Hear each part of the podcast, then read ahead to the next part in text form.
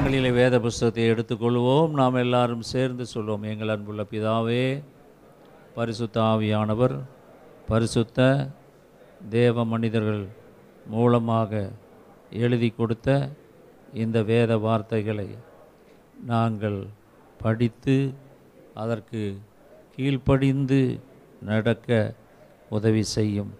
இந்த வேத வார்த்தைகள் என் கால்களுக்கு தீபமாகவும் பாதைக்கு வெளிச்சமமாகும். இருக்கிறபடியால் இந்த வேத வார்த்தைகளை நேசித்து முத்தம் செய்கிறேன். ஆண்டவராக இயேசு கிறிஸ்துவின் நாமத்தினாலே உங்கள் அனைவரையும் நான் வாழ்த்துகிறேன். கடந்த சில வாரங்களாக நாம் கிதியோனின் வாழ்க்கையிலிருந்து இந்த செய்தியை பார்க்கிறோம். தொடர்ந்து இந்த ரெண்டு மாதங்களாக அந்த கிதியோனினுடைய வாழ்க்கையில் நடந்த சம்பவங்களை வைத்து இந்த செய்தியை உங்களோடு நான் பகிர்ந்து கொண்டிருக்கிறேன். லூயா ஆக நியாயாதிபதிகள் ஆறு பன்னெண்டிலே பார்க்கிறோம். கர்த்தருடைய தூதனவர் அவனுக்கு தரிசனமாகி பராக்கிரமசாலியே கர்த்தர் உன்னோடு இருக்கிறார் என்றார். ஹalleluya ஆண்டவராகிய இயேசு கிறிஸ்துவின் நாமத்தினாலே சிஸ்வா ஊழியங்களின் சார்பாக நம்முடைய சிஸ்வா சபைகள் பல இடங்களில் இருக்கிற நம்முடைய எல்லா சிஸ்வா சபைகள் ஊழியர்கள் மிஷினரிகள் சார்பாக உங்களுக்கு என்னுடைய வாழ்த்துக்களை தெரிவித்துக் கொள்கிறேன் இப்பொழுதுமாய்க்கூட இந்த நியாயாதிபதிகளிலிருந்து நாம் இந்த செய்தியை பார்த்து வருகிறோம். போன வாரம் நியாயாதிபதிகள் ஏழாம் அதிகாரம் ஒன்றாம் வசனத்திலே நாம் பார்த்தோம். கிதியோனும் அவனோடு இருந்தவர்களும் அவர்கள் ஆரோத் என்னும் நீரூற்றண்டை போனார்கள். ஆரோத் என்றால் அசைவாடுதல் என்று அர்த்தம். மீதியானியர்கள் மோரே என்ற மேட்டின் பின்பக்கம் உள்ள பள்ளத்தாக்கிலே அவர்கள் படை வீரர்கள் அங்கே பாளையம் இறங்கினார்கள். மோரே என்றால் முன்மாறி இல்லாவிட்டால் ஆசிரியர் என்று அர்த்தம். இங்கே நாம் பார்க்கிறோம் நியாயாதிபதிகள் ஏழாம் அதிகாரம் ரெண்டாம் வசனத்திலிருந்து ஐந்தாம் வசனம் முடிய நாம் பார்க்கிறோம் அப்பொழுது கர்த்தர் கிதியோனை நீக்கி நான் மீதியானியரை உன்னோடு இருக்கிற ஜனத்தின் கையில் ஒப்பு கொடுக்கிறதற்கு அவர்கள் மிகுதியாயிருக்கிறார்கள். என் கை என்னை ரட்சித்தது என்று இஸ்ரவேல் எனக்கு விரோதமாக வேம்பு பேசுகிறதற்கு இடமாகும். ஆகையால் பயமும் திகிலும் உள்ளவன் எவனோ அவன் திரும்பி கீழையாத் மலைகளிலிருந்து விரைவாய் ஓடிப்போக கடவன் என்று நீ ஜனங்களின் செவிகள் கேட்க பிரசித்தப்படுத்து என்றார். அப்பொழுது ஜனத்தில் இருபத்தி ஆறாயிரம் பேர் திரும்பி போய்விட்டார்கள். பதினாயிரம் பேர் மீதி இருந்தார்கள். கர்த்தர் கிதியோனை நோக்கி ஜனங்கள் இன்னும் அதிகம். அவர்களை தண்ணீர் அண்டைக்கு இறங்கி போக பண்ணு. அங்கே அவர்களை பரீட்சித்து காட்டுவேன்.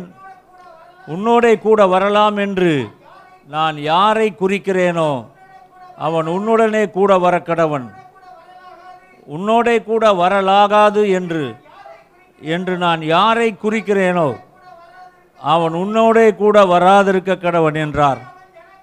அப்படியே அவன் ஜனங்களை தண்ணீர் அண்டைக்கு இறங்கி போக பண்ணினான்.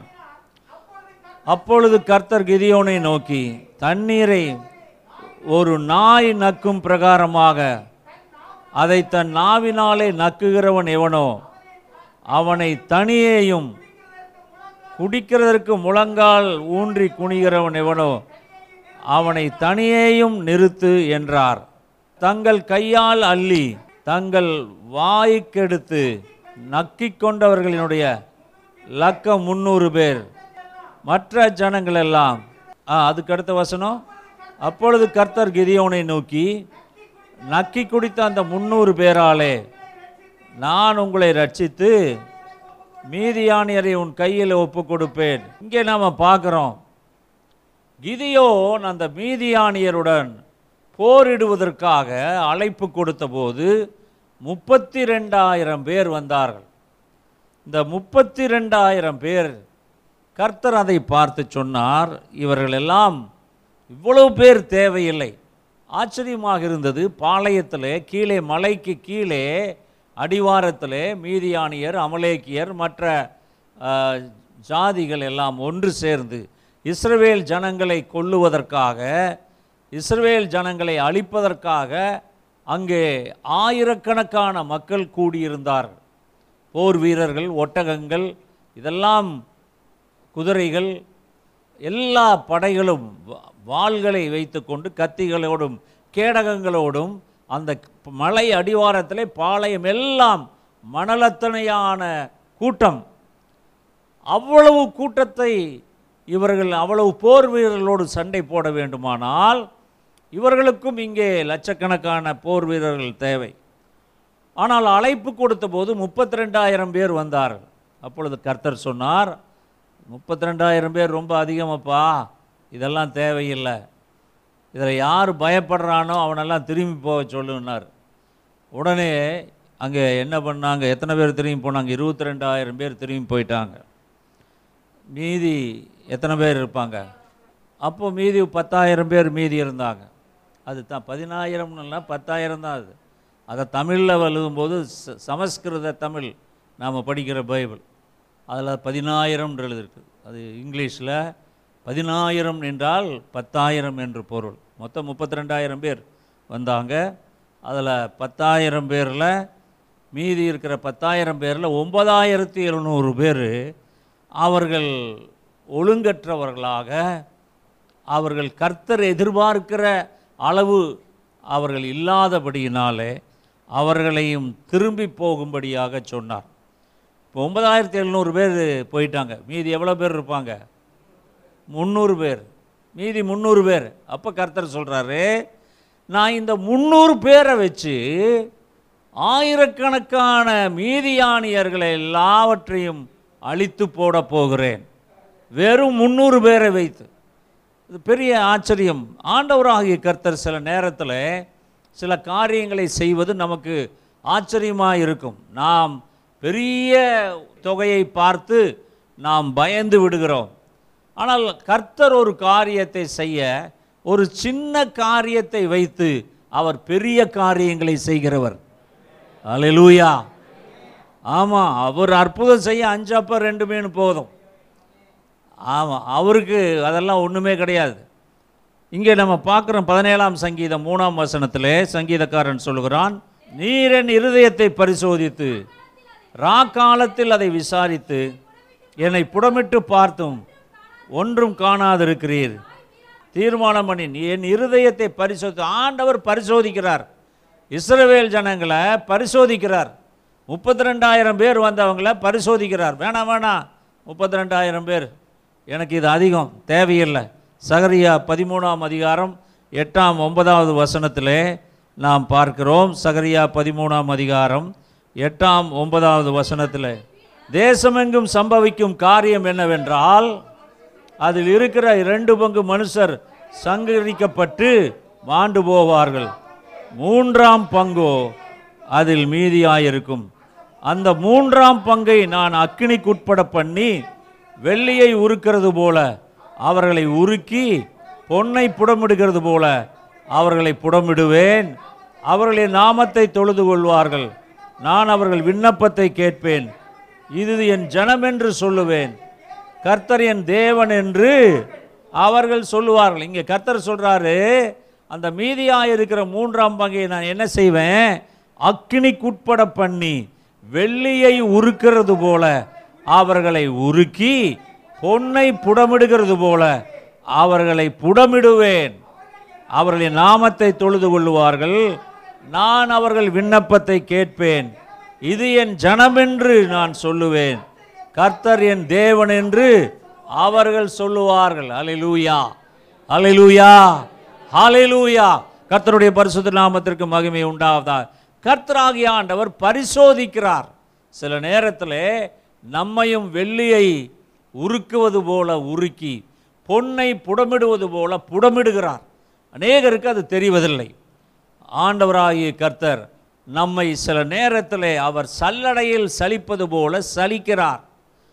அந்த சல்லடையிலிருந்து கீழே விழுகிறவைகளை மட்டும் எடுத்துக்கொள்ளுகிறார் மீதியை தள்ளி விடுகிறார். அப்படித்தான் இந்த முப்பத்தி ரெண்டாயிரம் பேர் வந்தாங்க.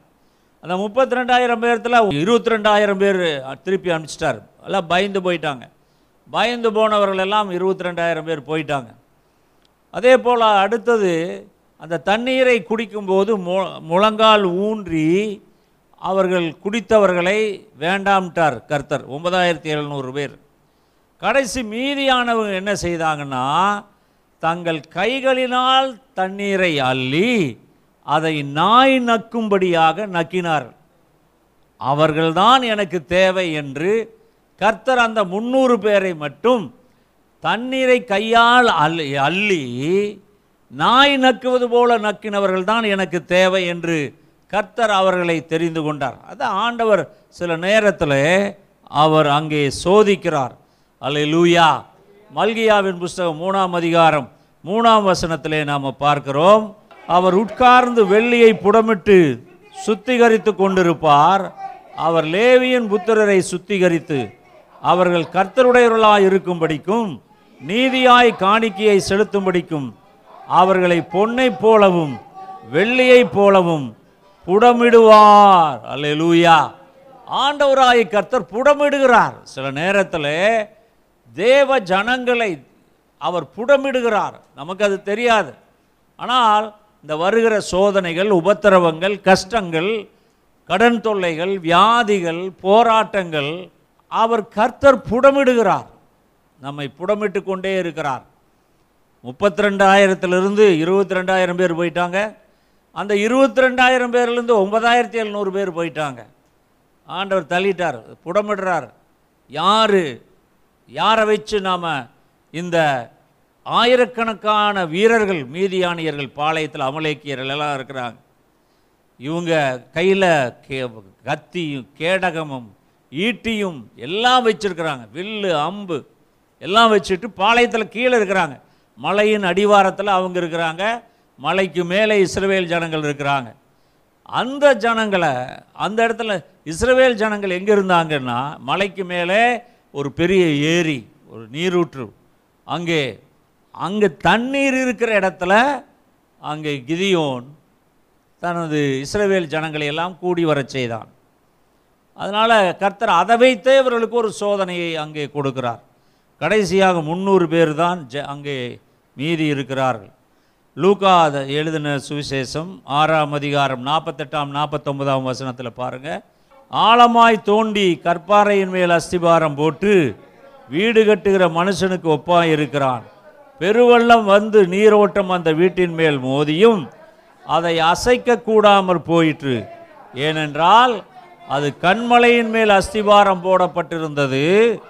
என் வார்த்தைகளை கேட்டும் அவைகளின்படி செய்யாதவனோ அஸ்திபாரம் இல்லாமல் மண்ணின் மேல் வீடு கட்டினவனுக்கு ஒப்பாய் இருக்கிறான் நீரோட்டம் அதன் மேல் மோதினவுடனே அது விழுந்தது விழுந்து முழுவதும் அழிந்தது என்றார். இங்கே ஆண்டவராய் கர்த்தர் சொல்றார் என் வார்த்தைகளை கேட்டு அதன்படி செய்கிறவன் கண்மலையின் மேல் கட்டின வீட்டிற்கு ஒப்பாய் இருக்கிறான் பம்பாயில் பெய்த அந்த மலையிலே ஆறு மாடி கட்டடமெல்லாம் இடிந்து விழுந்தது. நேற்று பெங்களூரில் பெய்த கனமழையிலே அநேக வீடுகள் கீழே இடிந்து விழுந்தது. எங்கு பார்த்தாலும் வெள்ளம். வெள்ளம் தண்ணீர் மழை காற்று புயல் அநேக இடங்களிலே இவைகள் அழிக்கிறது. ஏனென்றால் அதனுடைய அந்த வீடு ஆறு மாடி கட்டடம் கீழே விழுகுது அப்படின்னா அதனுடைய அஸ்திவாரம் சரியில்லை. இங்கே ஆண்டவராய் கர்த்தர் அந்த ஓமையைத்தான் சொல்லுகிறார். கற்பாறையின் மேல் கட்டினவன் எப்படிப்பட்ட மழை வந்தாலும் எப்படிப்பட்ட புயல் அடித்தாலும் அது ஆடாது அசையாது அது நிலைத்து நிற்கும். கற்பாறையாகிய கண்மலையாகிய இயேசு கிறிஸ்துவினுடைய வார்த்தையின் மேல் கட்டப்பட்டவன் எப்படிப்பட்ட சூழ்நிலையிலும் அவன் அசைக்கப்படாதிருப்பான். அலைலூயா அலைலூயா நீங்களும் நானும் அப்படிப்பட்ட பிள்ளைகளாக இருக்க வேண்டும். இன்னொரு வசனத்தையும் பார்க்கலாம். ஒன்று குருந்தியர் மூணு பதிமூணுல இங்கே அப்போஸ் நான் பவுல் சொல்கிறார் அவனவனுடைய வேலைப்பாடு வெளியாகும். நாளானது அதை விளங்க பண்ணும். ஏனெனில் அது அக்னியிலே வெளிப்படுத்தப்படும். அவனவனுடைய வேலைப்பாடு எத்தன்மையுள்ளது என்று அக்கினியானது பரிசோதிக்கும். அல்லேலூயா. இன்னைக்கு நாமெல்லாம் இத்தனை பேர் இருக்கிறோம். ஆனால் இத்தனை பேரும் நாம் பரலோகம் போக முடியுமா? தெரியாது. அவனவனுடைய வேலைப்பாடு அக்கினியினாலே பரிசோதிக்கப்படும். அப்படி அக்னியினாலே பரிசோதிக்கப்படுகிறதான அந்த வேலைப்பாடு தான் கடைசியிலே அது வெள்ளியை உருக்குவதைப் போல பொன்னை பொடுபடுவது போல ஆண்டவர் பரிசோதிக்கிறார். இங்கே முப்பத்தி ரெண்டாயிரம் பேர் வந்தாங்க. அதில் இருபத்தி ரெண்டாயிரம் பேர் முதல்ல அனுப்பிச்சிட்றாரு. ரெண்டாவது ஒரு ஒன்பதாயிரத்தி எழுநூறு பேர் அனுப்பிச்சிட்றார். கடைசியாக முந்நூறு பேர் தான் நிற்கிறாங்க ஆக அந்த முந்நூறு பேரை வைத்து ஆயிரக்கணக்கான மீதியானியரையும் அமலேக்கியரோடும் போரிடும்படியாக கர்த்தர் அந்த மூணு முந்நூறு பேர் மட்டும் அங்கே நிற்க சொல்கிறார் அந்த முந்நூறு பேர் என்ன பண்ணாங்க? தண்ணீரை தங்கள் கையால் எடுத்து வாயிலே வைத்து அதை நக்குனாங்க குடிக்கலை. அதை அதை குறித்து அப்புறம் பார்ப்போம். முதல்ல இதை பார்ப்போம். எத்தனை பேர் மீதி இருந்தாங்க? முந்நூறு பேர் இருந்தாங்க. நீங்கள் ஆதியாவும் ஆறாம் அதிகாரம் பதினைந்தாவது வசனத்தில் பார்த்தீங்கன்னா கர்த்தர் அந்த நோவாவிடத்திலே ஒரு பேழையை கட்டச் சொன்னார். அது அதை பண்ணிய வேண்டிய விதம் என்னவென்றால் பேழையின் நீளம் முந்நூறு முழமும் அதன் அகலம் ஐம்பது முழமும் அதன் உயரம் முப்பது முழமுமாய் இருக்க வேண்டும். அல்ல லூயா இதில் அந்த முந்நூறு முழம். ஆண்டவர் சொல்லிட்டார் அந்த பேலை அந்த கப்பல் எவ்வளவு நீளம் இருக்கணும்? முந்நூறு முழம் நீளமும் ஐம்பது முழம். ஐம்பது வந்து ஐம்பது வந்து பெந்தேகோஸ்தே. அறுவடை என்று அர்த்தம். ஐம்பதுனா. முப்பது அப்படின்னா அது முதிர்ச்சியானது என்று அர்த்தம். இங்கே நாம் பார்க்குறோம். முந்நூறு முழம் அது நீளம் இருக்கணுமா? எல்லாவற்றிலும் ஒரு ஆவிக்குரிய அர்த்தத்தை கர்த்தர் வைத்திருக்கிறார். அதை நாம் புரிந்து கொள்ள வேண்டும். அதே போல் பார்த்தீங்கன்னா ஒன்று ராஜாக்கள் பத்து பதினேழில் சாலமோன் தேவாலயத்துக்கு என்ன செய்கிறான்னா அடித்த பொன் தகட்டால் முந்நூறு கேடகங்களையும் செய்வித்தான். ஒவ்வொரு கேடகத்துக்கும் மூன்று ராத்தல் பொன் சென்றது. அவைகளை ராஜா லீபனோன் வனம் என்னும் மாளிகையிலே வைத்தான். அங்கே தேவாலயத்தில் கூட முந்நூறு பொன் தகடுகளை தங்க கேடகங்களை அவன் செய்வித்து அங்கே வைக்கிறான். அது மட்டுமல்ல ஆதியாம் ஐந்தாம் அதிகாரம் இருபத்தி ரெண்டாவது வசனத்திலே ஏனோக்கு முந்நூறு வருஷ காலம் அவன் தேவனோடு சஞ்சரித்தான். அல்லேலூயா. எத்தனை வருஷம் தேவனோடு சஞ்சரித்தான்? ஏனோக்கு மெத்துசுலாவை பெற்ற பின் அவன் குடும்பஸ்தன் மனைவி இருக்குது பிள்ளைகள் இருக்குது சில பேர் சொல்லுவாங்க என்னங்க பண்ணுறது பொண்டாட்டி பிள்ளையெல்லாம் விட்டுட்டு நான் எங்கே ஊழியமெல்லாம் செய்ய முடியும்? அதெல்லாம் செய்ய முடியாதும்மா. எங்கே ஜெபம் பண்ண நேரம் இல்லை பைபிள் வாசிக்க நேரம் இல்லை ஊழியம் செய்ய நேரம் இல்லை எல்லாம். இந்த ஏனோவுக்கு அவன் ஒரு குடும்பஸ்தன். மனைவி இருந்தது பிள்ளைகள் இருந்தது. அப்படிப்பட்ட நிலையிலும் அவன் தேவனோடு சஞ்சரித்தான். எத்தனை வருஷம் சஞ்சரித்தான்? முந்நூறு வருஷம் அவன் தேவனோடு சஞ்சரித்தான். அல்ல லூயா அலை லூயா அதனால் நான் குடும்பஸ்தன் எனக்கு கல்யாணம் ஆயிடுச்சு எனக்கு பிள்ளை குட்டி இருக்கிறாங்க எனக்கு பல விதமான பொறுப்புகள் இருக்குது எனக்கு ஜெபம் பண்ண நேரம் இல்லை நான் சபைக்கு வரக்கூட நேரம் இல்லையுமாங்க சில பேர். ஆலயத்துக்கு வரக்கூட நேரம் இல்லைம்பாங்க. ஆ- ஆராதிக்க வரும்படியாக கூட மனம் இல்லாமல் சொல்லிட்டு இருப்பாங்க. என் அன்பான தேவ ஜனமே ஏனோக்கு குடும்பஸ்தனாக இருந்தும் பல பொறுப்புகள் இருந்தும் முந்நூறு வருஷம் அவன் தேவனோடு சஞ்சரித்து கொண்டிருந்தான். அலை லூயா அதுதான் ஆண்டவர் செலக்ட் பண்ணுறார் கர்த்தர் சல்லடையால் சலிப்பது போல சலிக்கிறார். இத்தனை பேர் வர்றவங்க எல்லாம் பரலோகம் போவாங்களா? எனக்கு தெரியாது. உங்களுக்கு தெரியும். நீங்கள் பரலோகம் போவீங்களா போக மாட்டீங்களான்னு. உங்கள் மனசாட்சிக்கு தெரியும். அல்ல லூயா ஆமேன் ஆமாம் ஆமாம் பார்க்குறவங்க எல்லாரும் வந்து முப்பத்தி ரெண்டாயிரம் பேர் வந்தாங்க. பெரிய கூட்டம் ஒன்று வந்தது. ஆண்டவர் அதை பார்த்து இல்லை இல்லை இல்லை இது சரியில்லை இது சரி இருபத்தி ரெண்டாயிரம் பேர் போயிட்டு. அடுத்தது அடுத்தது வந்தவங்க எத்தனை பேர்? ஒன்பதாயிரத்தி எழுநூறு பேர். அதுவும் சரியில்லை. தள்ளிட்டார். கடைசியாக முந்நூறு பேர் மட்டும் அங்கே இருக்கிறாங்க. மார்க்கு பதினாலாம் அதிகாரம். மூன்றாம் வசனத்திலேருந்து ஒன்பதாம் வசனம் முடிய நீங்கள் பார்த்தீங்கன்னா அவர் பெத்தானியாவிலே குஷ்ரோகியாக இருந்த சீமோன் வீட்டிலே போஜன பந்தி இருக்கையில் ஒரு ஸ்திரீ விலையேறப்பெற்ற நலதம் என்னும் உத்தம தைலம் உள்ள வெள்ளைக்கல் பரணியை கொண்டு வந்து அதை உடைத்து அந்த தைலத்தை அவள் அவர் சிரசின் மேல் ஊற்றினாள் அப்பொழுது சிலர் தங்களுக்குள்ளே விசனமடைந்து இந்த தைலத்தை இப்படி வீணாய் செலவழிப்பானேன்? இதை முன்னூறு பணத்துக்கு அதிகமான கிரயத்துக்கு விற்று தரித்திரருக்கு கொடுக்கலாமே என்று சொல்லி அவரை குறித்து முறுமுறுத்தார்கள். இயேசு அவர்களை நோக்கி அவளை விட்டு விடுங்கள். ஏன் அவளை தொந்தரவுபடுத்துகிறீர்கள்? என்னிடத்தில் நற்கிரியை செய்திருக்கிறாள் தரித்திரர் எப்பொழுதும் உங்களிடத்தில் இருக்கிறார்கள். உங்களுக்கு மனதுண்டாகும் போதெல்லாம் நீங்கள் அவர்களுக்கு நன்மை செய்யலாம். நானோ எப்பொழுதும் உங்களிடத்தில் இரேன் இவள் தன்னால் இயன்றதை செய்தாள். நான் அடக்கம் பண்ணுவதற்கு ஏதுவாக என் சரீரத்தில் தைலம் பூச முந்தி கொண்டாள். இந்த சுவிசேஷம் உலகத்தில் எங்கெல்லாம் பிரசங்கிக்கப்படுகிறதோ ஆங்காங்கே இவளை நினைப்பதற்காக இவள் செய்ததும் சொல்லப்படும் என்று மெய்யாகவே உங்களுக்கு சொல்லுகிறேன் என்றார். அங்கே அந்த ஸ்திரீ வந்து மிக விலை உயர்ந்த சென்ட்டு வாசனை திரவியத்தை கொண்டு வந்து அவருடைய சிரசிலிருந்து பாதம் வரை ஊற்றுகிறார். அதை பார்த்த சிசுர்கள் எல்லாம் என்ன சொன்னாங்க? அது வெரி எக்ஸ்பென்சிவ் ரொம்ப விலை உயர்ந்த ஒரு வாசனை திரவியம்.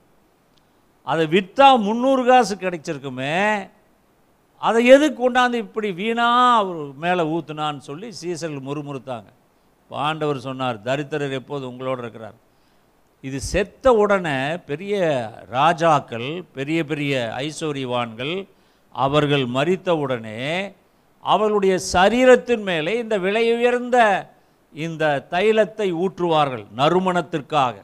அது ரொம்ப வெரி எக்ஸ்பென்சிவ் காஸ்ட்லி பெர்ஃப்யூம் அப்படிப்பட்டதான ஒரு வாசனை திரவதியத்தை தைலத்தை அவர் மேல் ஊற்றினால் என் அன்பான தேவஜனமே அதனுடைய விலை எவ்வளவு? முந்நூறு வெள்ளிக்காசு. அதனால் ஆண்டவராகிய கர்த்தர் அவர் தான் தேர்ந்தெடுக்கிற மக்கள் அது எவ்வளவு விலை உயர்ந்ததாக இருந்தாலும் சரி அது மிக குறைந்த அளவான மக்களாக இருந்தாலும் சரி அவர் தன்னால் தனக்காக தன் பிள்ளைகளை அவர் சோதித்து பார்த்து அவர் தன்னகத்தே சேர்த்து கொள்கிறார் முந்நூறு பேரை மட்டுமே அவர் அனுமதித்தார். என் அன்பான தேவ ஜனமே உபாகமம் இருபது எட்டிலே நாம் பார்க்கிறோம். உபாகமம் இருபதாம் அதிகாரம் எட்டாம் வசனத்திலே பின்னும் அதிபதிகள் ஜனங்களுடனே பேசி பயங்காளியும் திடனற்றவனுமாய் இருக்கிறவன் எவனோ அவன் தன் சகோதரரின் இருதயத்தை தன் இருதயத்தைப் போல கரைந்து போக பண்ணாதபடிக்கு தன் வீட்டுக்கு திரும்பி போக கடவன் என்று சொல்ல வேண்டும். அல்ல லூயா போதும். இங்கே நம்ம பார்க்குறோம். அதிபதிகள் ஜனங்களோட பேசி அங்கே பார்க்குறோம். இஸ்ரேல் ஜனங்களோட. அதில் பயங்காளியும் திடநற்றமாக இருக்கிறவன் எவனோ அவன் தன் சகோதரின் இருதயத்தை தன் இருதயத்தைப் போல கரைந்து போக பண்ணாதபடிக்கு தன் வீட்டுக்கு திரும்பி போக கடவுள் என்று சொல்ல வேண்டும். சில பேர் பார்த்தீங்கன்னா தான் சர்ச்சுக்கு வர மாட்டான் போகிறவனையும் என்ன சொல்லுவான்? அட சும்மா அங்கே போயிட்டியா ஐயா? வா நாம் உட்காந்து நிறைய பேச வேண்டியிருக்கு. வா வந்து உட்காந்து பேசலாமா? இவன் கெட்டதும் இல்லாமல் வானரம் தான் கெட்டதும் இல்லாமல் வனத்தையே எரிச்சுதான். அந்த போல் அநேகர் என்ன செய்வான்னா தானும் ஆலயத்துக்கு போக மாட்டான் மற்றவன் போகிறவனையும் விட மாட்டாங்க அது சும்மா அங்கே போய் என்னத்தை போயிட்டு அங்கே ஒரு மணி நேரம் ஒன்றரை ரெண்டு மணி நேரம் உட்காந்துட்டு வர்றதில் என்ன பிரயோஜனம்? வேண்டாம் உட்காரு நம்ம பேசலாம். நிறைய விஷயம் கூட நான் பேசணும். நிறைய உனக்கு சொல்கிறேன் நான் சில காரியங்களை. நீ உட்காரு இப்போ நீ போகாத. இவன் தான் கெட்டதும் இல்லாமல் அடுத்தவனையும் கெடுவாங்க. நிறைய பேர் அப்படி இருக்கிறாங்க. ஆலயத்திற்கு சபை கூடி வருதலை சிலர் விட்டு விடுகிறது போல நாம் விட்டு விடாதபடிக்கு ஜாக்கிரதையாக இருக்க வேண்டும். அதுதான் அந்த வசனத்தில் உபாகமத்தில் நம்ம பார்த்துறோம் அவன் பயங்காளியும் திடனற்றவனுமாய் இருக்கிறவன் அவன் தான் என்ன செய்யணுமா? தன் சகோதரன் இருதயத்தை தன் இருதயத்தை போல கரைந்து போக பண்ணாதபடிக்கு தன் வீட்டுக்கு திரும்பி போக கடவன் என்று சொல்ல வேண்டும். அந்த இருபத்தி ரெண்டாயிரம் பேர் பயந்தவனுங்க. அதனால் ஆண்டவர் சொல்லிட்டார் திரும்பி போ. அடுத்தது ஒன்பதாயிரத்தி எழுநூறு பேர். அவனுங்க ஆண்டவர் எதிர்பார்த்தது வேற. அவனுங்க அதை செய்யலை. அதனால் அவனுங்களையும் திரும்பி போன்ட்டார் முந்நூறு பேரை மட்டும் வச்சுட்டாங்க.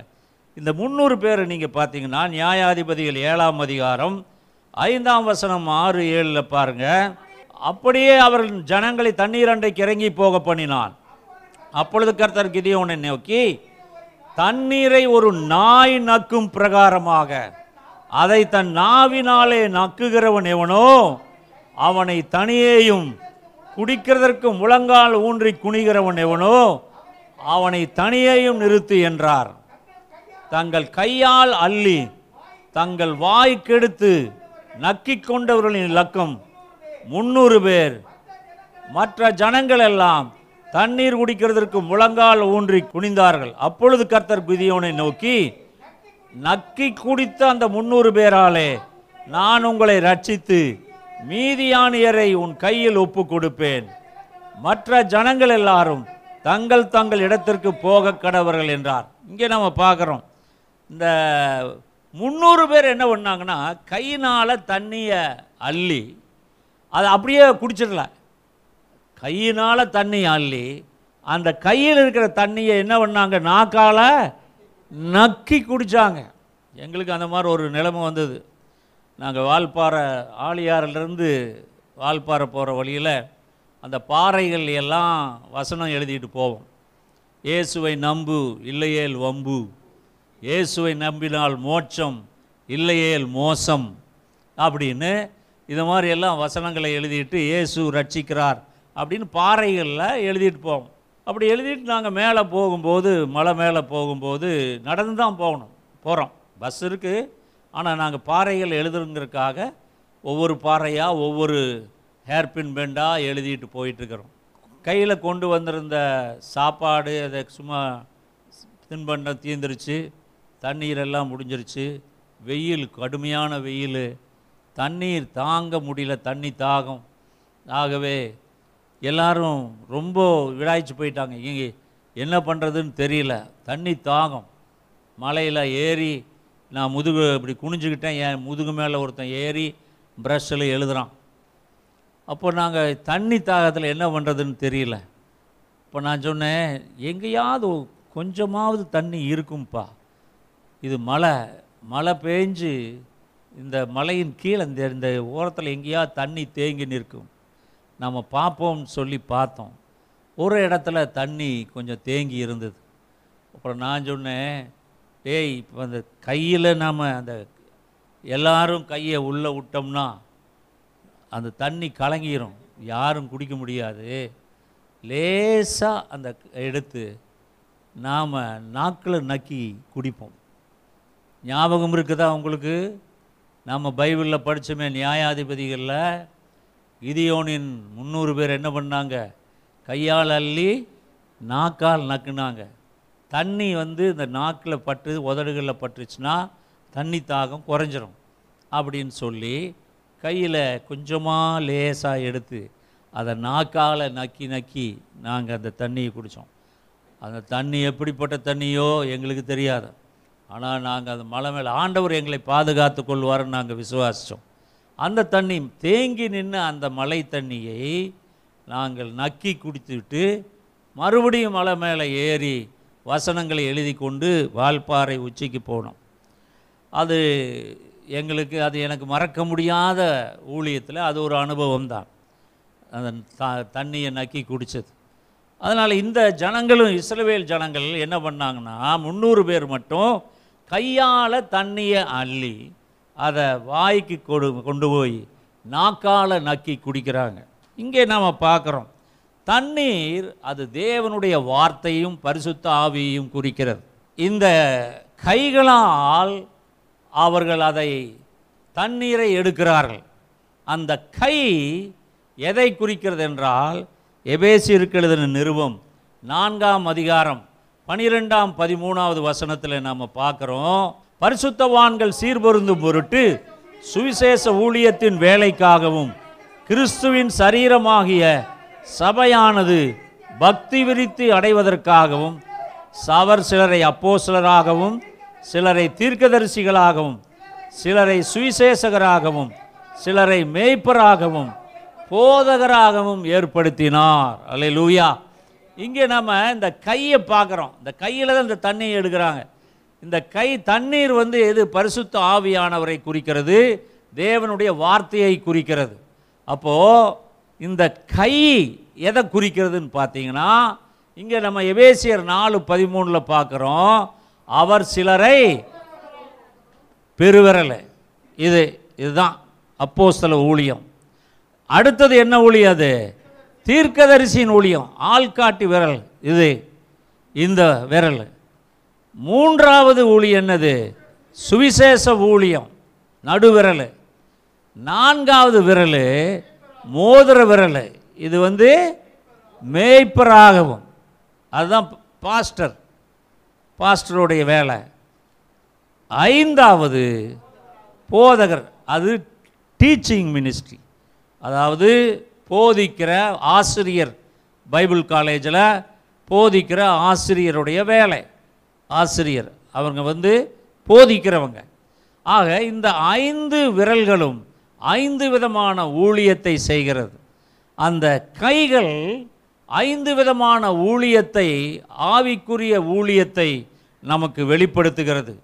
அந்த தண்ணீர் பரிசுத்த ஆவியானவர் பரிசுத்த ஆவியானவர் சபையிலே ஐந்து விதமான ஊழியத்தை கொடுக்கிறார். சிலர் அப்போஸ்தலராகவும் சிலரை தீர்க்கதரிசிகளாகவும் சிலரை சுவிசேஷகராகவும் சிலரை மேய்ப்பராகவும் சிலரை போதகராகவும். நீங்கள் எங்கே போனாலும் இந்த உங்களை கைரேகை வைக்க சொல்லுவாங்க. அப்போ எந்த விரலை சொல்லுவாங்க? பெருவரலை. பெருவரலை வச்சு வையுங்கம்பாங்க. அப்படி இல்லை அப்படின்னா அதுக்கு அடுத்தது இந்த விரலை வைக்க சொல்லுவாங்க. ஸோ இந்த விரல்கள் ஒவ்வொன்றும் பரிசுத்த ஆவியானவருடைய ஊழியத்தை குறிக்கிறது. ஆக இங்கே நாம் பார்க்குறோம் என் அன்பான தேவ ஜனமே நீங்கள் வேதத்தில் பார்த்தீங்கன்னா கர்த்தர் தெரிந்து கொள்ளுகிறதான காரியங்கள் எல்லாம் சற்று வித்தியாசமாக இருக்கும். கர்த்தருடைய சேனை வித்தியாசமானது. நீங்கள் வீட்டுக்கு போனீங்கன்னா நீங்கள் படித்து பார்க்கலாம். யோவேல் ரெண்டாம் அதிகாரம் ஒன்றுலேருந்து பதினொன்று முடிய இப்போ நேரம் இல்லை. அத்தனை வசனம் இருக்குது பதினோரு வசனம். அதில் பதினொன்றாவது வசனத்தை மட்டும் படிங்க பார்க்கலாம். யோவேல் ரெண்டாம் அதிகாரம் பதினொன்றாவது வசனம். கர்த்தர் தமது சேனைக்கு முன் சத்தமிடுவார் அவருடைய பாளையம் மகா பெரியது. அவருடைய வார்த்தையின்படி செய்கிறதற்கு வல்லமை உள்ளது. கர்த்தருடைய நாள் பெரிதும் மகா பயங்கரமுமாய் இருக்கும். அதை சகிக்கிறவன் யார்? அல்ல லூயா என் அன்பான தேவ ஜனமே ஆண்டவருடைய சேனை அது வந்து வித்தியாசமானது. அது முந்நூறு பேர் தான் அவர் தெரிந்து கொண்டது முந்நூறு பேர் தான் அந்த முந்நூறு பேரை வச்சு தான் ஆண்டவராகிய கர்த்தர் அற்புதங்களை செய்கிறார். ஒருவேளை நம்முடைய சபையில் கூட நீங்கள் ஆதியில் இருந்தவங்க கொஞ்சம் பேரெல்லாம் இன்றைக்கி இல்லை. எங்கே அவங்கெல்லாம் போயிட்டாங்க? ஆண்டவர் அனுப்பிச்சிட்டார். வேணாம். இதையெல்லாம் வச்சுட்டு நீ ஒன்றும் செய்ய முடியாது. நம்ம கூட கேட்கலாம். ஏனுங்க அவர் வரல இவர் வரல அவர் கொஞ்ச நாள் வந்துட்டு இருந்தார் இவர் கொஞ்ச நாள் வந்துட்டு இருந்தார். வேணாம் ஆண்டவர் அனுப்பிடுறார். நான் அனுப்பல. கர்த்தரை அனுப்பிடுறார். அல்ல லூயா ஏன்னா அவங்க இருந்தாங்கன்னா இருக்கிறவனும் கெட்டு போவான். ஆமேன். அவங்க இருந்தாங்கன்னா ஆனால் பார்த்தா அவங்க ரொம்ப டீசெண்டாக நல்லா ரொம்ப படித்தவங்களா நல்லா பெ- பெரிய ஆள் மாதிரியெல்லாம் காமிச்சுக்குவாங்க. அதுல எல்லாம் சந்தேகம் இல்லை ஆனால் நாம் பார்க்குற கண்ணோட்டத்தில் ஆண்டவர் பார்க்கறது கர்த்தர் பார்க்கிற விதம் வேறு. மனிதன் பார்க்கிற விதம் வேறு. மனுஷன் முகத்தை பார்க்கிறான். கர்த்தரோ இருதயத்தை பார்க்கிறார். அலலூயா அதனால் நமக்கு நல்லவன் நல்ல அவர் வல்லவர் அவர் பெரிய ஆள் இவர் பெரிய ஆள் நானும் நீங்களும் நினைக்கலாம். ஆனால் ஆண்டவர் சொல்கிறார் எனக்கு அவனெல்லாம் தேவையில்லை அவனையெல்லாம் அனுப்பிடு ஏன்னா அவனெல்லாம் தேவையில்லை அவெல்லாம் தேவையில்லை அவங்களையெல்லாம் அனுப்பிடு எல்லாத்தையும் அனுப்பிச்சிட்டா என்னது? குறைஞ்ச ஆள் தானே இருப்பாங்க. ஆமாம் அதுதான் எனக்கு தேவை ஆண்டவர் சொல்கிறது அல்லேலூயா நல்லா நீ யோசிச்சு பாருங்கள் முப்பத்தி ரெண்டாயிரம் பேரில் முந்நூறு பேரை மட்டும் ஆண்டவர் தேர்ந்தெடுத்து கொண்டார். மற்றவங்களை எல்லாம் என்ன என்ன செஞ்சிட்டாரு? அனுப்பிட்டார் வேண்டான்ட்டார். நம்ம சபைகளில் கூட ஊழியத்தில் அப்படி தான் ஆண்டவர் செய்கிறார் சலித்து கொண்டே இருப்பார். சலித்து கொண்டே இருப்பார். நான் ஒரு செய்தியை கொடுத்தேன் பல வருஷங்களுக்கு முன்னால். ஒரு பாத்திரத்திலிருந்து மறு பாத்திரம்னு. அதில் அந்த செய்தி இறைமையாவிலிருந்து எடுத்து அதை பேசினேன். அது என்னன்னு கேட்டிங்கன்னா திராட்சை ரசம் அது என்ன பண்ணுவாங்கன்னா திராட்சை பழத்தையெல்லாம் புழிஞ்சு ஒரு பாத்திரத்தில் ஊற்றுவாங்க மரப்பாத்திரம். பெரிய மர சட்டி. பானை மாதிரி இருக்கும் மரத்துலேயே. அதில் ஊற்றுவாங்க அப்புறம் மறுபடியும் என்ன பண்ணுவாங்க? அதை கொஞ்ச நாள் வச்சுட்டு திருப்பி அதை எடுத்து இன்னொரு பாத்திரத்தில் ஊற்றுவாங்க அப்போ ஒரு பாத்திரத்துலேருந்து இன்னொரு பாத்திரம் போகும்போது சில கசடுகள் வந்து அப்படியே கீழே நின்று போகும். திருப்பி அதிலிருந்து ரெண்டாவது பாத்திரத்துலேருந்து மூணாவது பாத்திரம் மாற்றுவாங்க அப்புறம் மூணாவது பாத்திரத்துலேருந்து நாலாவது பாத்திரம். இப்படியே பல பாத்திரங்களில் அந்த திராட்சை ரசம் ஊற்றிக்கிட்டே இருப்பாங்க. ஊற்றிக்கிட்டே இருந்து ஒவ்வொன்றுலேயும் அந்த கீழே அந்த கசடுகள் வந்து தேங்கி தேங்கி நின்றோம். அப்போ ஒரு பாத்திரம் கடைசியாக ஒரு பாத்திரத்தை ஊற்றும்போது கசடுகளே இல்லாமல் நல்ல சுத்தமான திராட்சை ரசம் இருக்கும். ஆண்டவர் அதுவரைக்கும் அந்த பாத்திரங்களை மாற்றிக்கொண்டே இருப்பார். நம்முடைய சூழ்நிலைகளை மாற்றிக்கொண்டே இருப்பார். நம்முடைய வாழ்க்கையில் வருகிற கசடுகள் வண்டல்கள் இவைகளெல்லாம் அப்படியே கழிந்து போக வேண்டும் என்று கர்த்தர் எதிர்பார்க்கிறார். ஐயோ இவ்வளவு அப்போ இதெல்லாம் வடிச்சிட்டா இப்போ ஒரு பெரிய பாத்திரம் நிறைய இருந்த திராட்சை ரசம் கடைசியாக பார்க்கும்போது அது கால்வாசி தான் இருக்கும். இது முக்கால்வாசியெல்லாம் கசடுகளாக இருக்கும். அதையெல்லாம் எடுத்துட்டு கடைசியில் எவ்வளவு தேறுதோ அது மிக கொஞ்சமாகத்தான் இருக்கும். அப்படித்தான் திராட்சை ரசத்தை அது ஒயின் என்று சொல்லி அது மாற்றி அந்த திராட்சரசம் குடிப்பதற்காக அவர்கள் பயன்படுத்துகிறார்கள். உங்களுடைய வாழ்க்கையிலும் என்னுடைய வாழ்க்கையிலும் சரி ஆண்டவராகிய கர்த்தர் நம்முடைய வாழ்க்கையும் சலித்து கொண்டே போகிறார். ஒரு பாத்திரத்திலிருந்து இன்னொரு பாத்திரம் வார்த்து கொண்டே போகிறார். ஒரு அனுபவத்திலிருந்து இன்னொரு அனுபவத்திற்கு அவர் மாற்றிக்கொண்டே போகிறார். ஆக நீயும் நானும் கழிஞ்சு போன அந்த கசடுகளுக்காக அந்த வண்டல்களுக்காக ஐயோ போயிருச்சே ஐயோ அது போயிடுச்சு அவர் போயிட்டாரு இவர் போயிட்டாரு இவ வரலையே அவ வரலையே அப்படியெல்லாம் யோசிக்க முடியாது. ஏன்னு கேட்டால் அது போக வேண்டியது போகத்தான் வேண்டும். அல்லேலூயா கழிக்க வேண்டியது கழித்துத்தான் ஆக வேண்டும். கடைசியில் எது நிலை நிற்கிறதோ அது முந்நூறு பேராக இருக்கும். அந்த முன்னூறு பேரை வைத்துத்தான் ஆண்டவராகிய கர்த்தர் ஒரு பெரிய அற்புதத்தை செய்கிறார். இன்றைக்கும் உங்கள் வாழ்க்கையிலே எல்லாம் தீர்ந்து போயிருக்கும். கொஞ்சம்தான் கையில் இருக்கு. ஆமாம் அந்த கொஞ்சத்தை வச்சு ஆண்டவர் உன்னை ஆசீர்வதிக்கிறார் உன்னை உயர்த்துகிறார் உன் தேவைகளை சந்திக்கிறார்.